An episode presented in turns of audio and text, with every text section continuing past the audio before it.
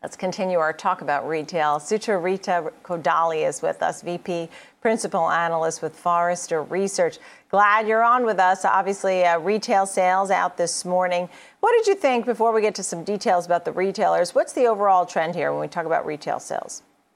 Well, 2021 seems to be a great year so far when we are looking at retail, but we're talking about a dismal comp that it was up against in 2020. Um, year over year sales for the entire retail industry, the uh, the census reported this morning um, as being up, um, you know, in the strong double digits. In some categories, like clothing stores, are up 70% year to date. So, um, so so far, it is uh, it suggests that there is absolutely a recovery a recovery um, that's being driven by, um, in, you know, to some level from inflation and just um, consumers having to pay more for every unit that they're purchasing, stimulus checks, um, and lots of savings from last year.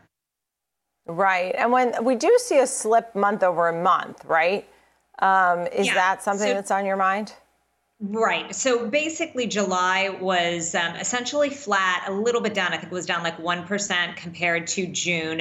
Um, but June was at record high levels. So it's essentially um, suggesting that uh, that there's probably a bit of stabilization. Um, at this point, we're probably looking at um, at levels where the trends are going to be more similar to 2019. We shouldn't have, you know, at this at moving forward, we shouldn't have crazy, crazy fluctuations fluctuations that we've seen in the last year. Um, but uh, the the factors that are still outstanding that are constantly changing are um, the variants and the virus. Uh, that seems to have tremendous, tremendous impacts on um, general merchandise spend, on grocery spend, um, and it can overnight shut off restaurant spend. So so we have to keep an eye on the variants. It seems that um, that that we're that even in spite of the Delta variant, it's not um, tremendously adversely impacting uh, consumer consumption. So that is that's an important piece to to, to think about. We are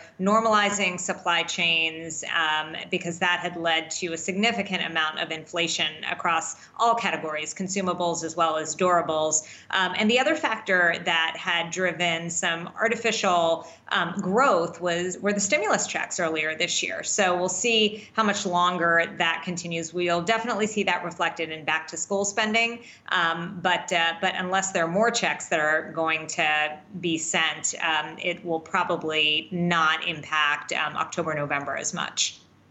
Yeah, we were talking about Kroger earlier and the Berkshire Hathaway um, stake, right? Increasing the stake there. You mentioned grocers and restaurants and people getting those stimulus checks but facing inflation at the same time. Is there certain areas, you mentioned clothing, right? Up 70% in some cases, e commerce maybe falling off a little bit. What are some of the trends that we should watch? The retailers, we already just heard from Walmart today. We're hearing from Target tomorrow. We have a slew of names to watch from Kohl's to Macy's to Foot Locker, just to name a few. Um, where do you see strength? Is it a particular type of store or something the store is doing? Well, I am looking certainly to see if uh, if, if, some of these um, if, if, discretionary spend in sectors like QSRs, restaurants, how that recovers through the back part of 2021.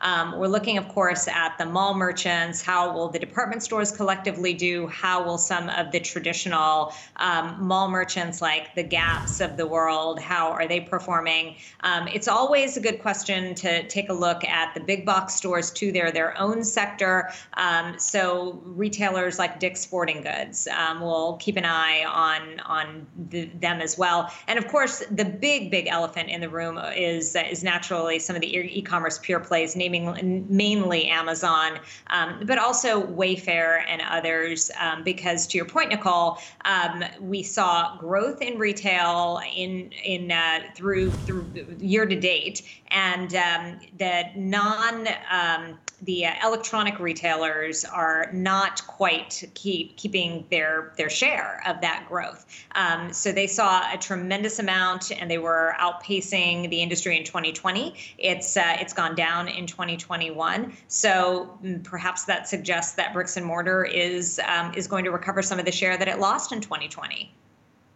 So when you say non-electronic retailers, I mean, what are you saying to me? I mean, because your analysis is very clear.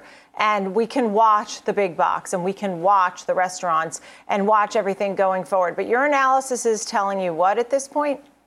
Oh, sorry. So I m- misspoke. Electronic retailers, so non-store retailers, is what I'd meant. That uh, that basically they were up in like the high teens, so like 16, 17 percent, versus the industry, which is uh, growing north of 20 percent. So they are not gaining share in 2021. Sucharita Kodali, thank you. VP Principal Analyst at Forrester Research. Thanks so much. Nice to see you. Thanks. Thank you.